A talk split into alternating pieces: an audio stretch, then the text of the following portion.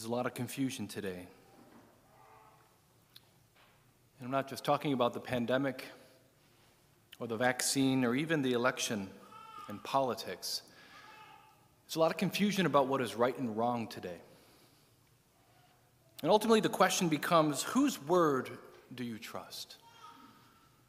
Who's telling you the truth? And who's telling you a lie? See, when we don't know who to trust, we don't know what to believe.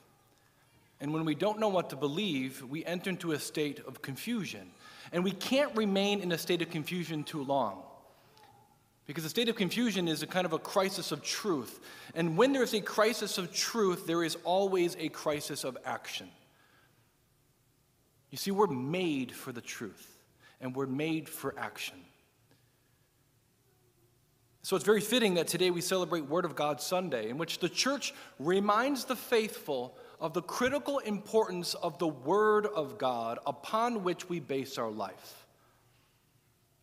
It's the Word of God that has the power to pierce through the confusion and to give clarity so that we know how to live. See, the Word of God is not just the Word that creates us, it's the Word that gives us life. It's a Word that sustains us, it's a Word that is light itself. It's a Word that gives us strength, it consoles us. So I want everyone to hear this word that I'm about to say from the sacred scriptures as if Jesus himself is saying it to you, because he is. Listen to this word. The context of this word is Jesus about to enter into the suffering of his passion right before he dies. And this is what he says to his disciples what he's saying to us. In the world, you will have tribulation, but be of good cheer. I have overcome the world. In the world you will have tribulation, but be of good cheer. I have overcome the world. You see, the Christians understood at the time of Jesus that it wasn't their responsibility to overcome the world. They knew that Jesus had overcome the world. He was the one that was victorious over sin and death, over all the powers of the world that came up against him. And therefore, the early Christians did not suffer from a victim mentality especially when the Roman Empire were systematically destroying and killing Christians, they did not suffer from a woe is me. Look what's happening to us. They knew they were victorious. They did not have to try to win over the world in the sense of trying to be pleasing to them. They were, already, they were dead to the world, they were fully alive. Yes, they worked for justice, but they did not pretend that somehow justice would fully be available and possible in this life. The early Christians were free because they were rooted in God's Word. They were rooted in who they were in God through sacred scripture and through the word that He spoke to them through prayer. When I pray for the parish, I sometimes get images that God is speaking to me about how to pray for the parish and where the people are at. And I got this image recently as I was praying for the parish of all these little boats that are being tossed about by all the waves and all the winds of opinion and theories and lies that are permeating our culture today. And many people are growing very discouraged and disoriented. And the sense I got was the anchor that all of us need is the Word of God. It's being rooted in His truth. That's the anchor that all of us need. Because without that, we're just simply left with confusion and disorientation. And so I want to propose three different ways that we can make the Word of God our anchor. Number one, be more concerned about being faithful to God than about trying to figure out everything that is happening in the world. Be more concerned about faithfulness in your vocation than, than you are trying to figure out everything that's going on in the world.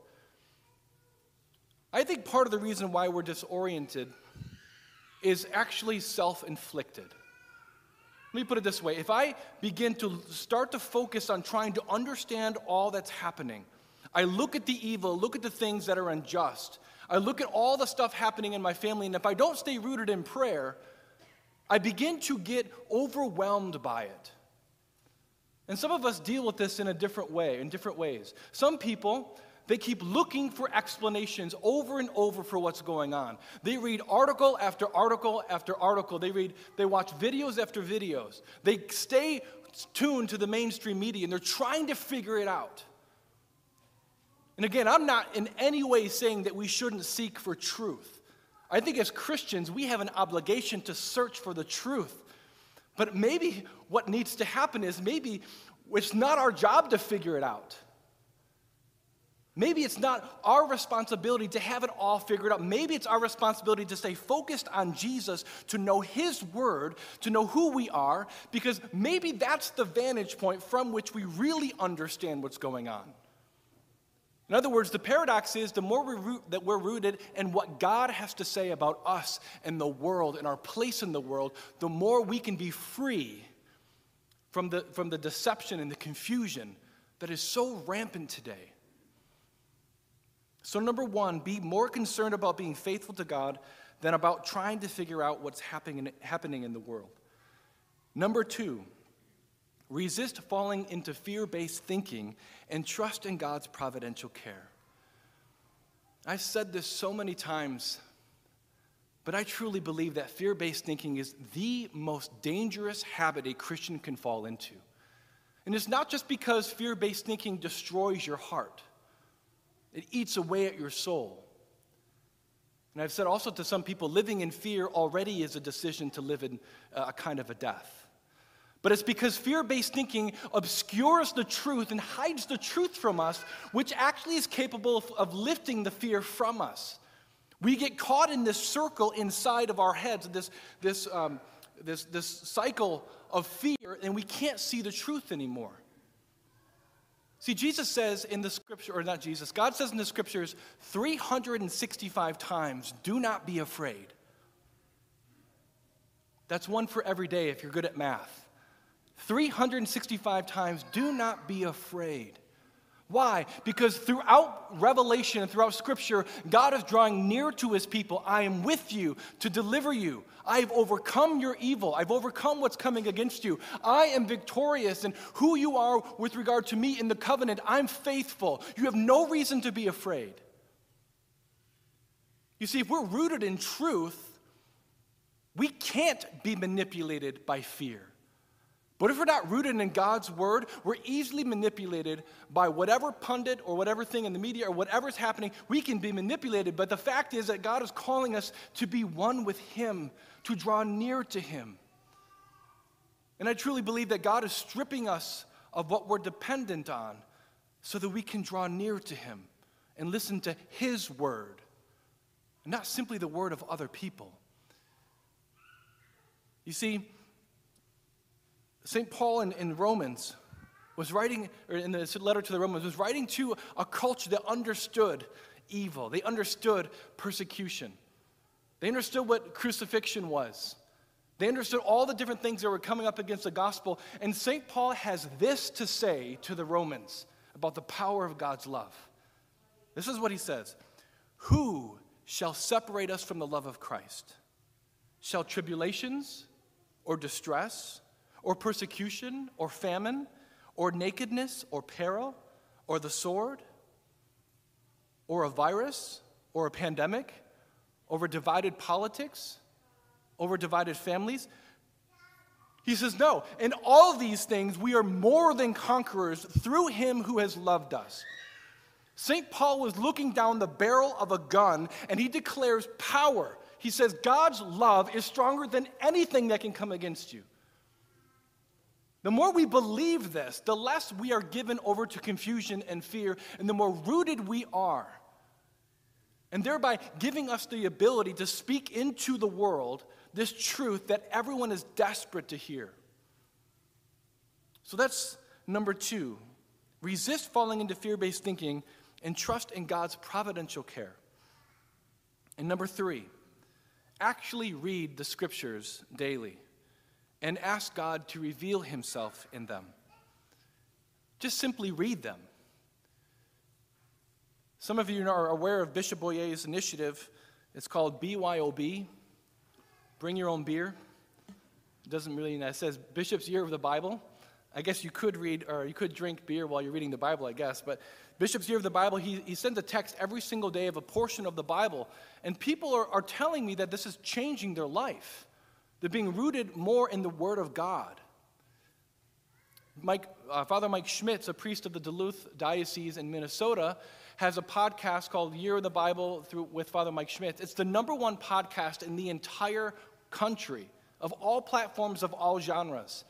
You could subscribe to that. You could read the daily readings. You could come to Mass. You could hear the Word of God afresh and new by signing up for Alpha, which is an opportunity to hear the gospel and to be rooted in the truth of what God has revealed to us. Regardless, I truly believe that one of the reasons why we so easily fall prey to the, the narrative of secular culture is because we don't know the Word of God as taught through the church. We don't know it, and therefore we don't believe it. And when we don't believe it, we're going to allow the surrounding world to help us interpret what's going on. And a world that is filled with unbelief does not have access to the truth. We do. And so, right before Jesus died, he said this to his disciples. And I believe that through Scripture, God is speaking to all of us, but I believe that this Scripture is meant for some people here in particular. Listen to Jesus speak to you. Right before he died, he says, Peace I leave with you, my peace I give to you. Not as the world gives, do I give it to you. Let not your, your hearts be troubled or afraid. My brothers and sisters, Let's stop looking for peace in a world that only promises tribulation. Let's turn our hearts to Jesus, draw near to Him, allow Him to speak His word to us so that we might know the truth and in freedom bring His word to the world that needs to hear it so badly.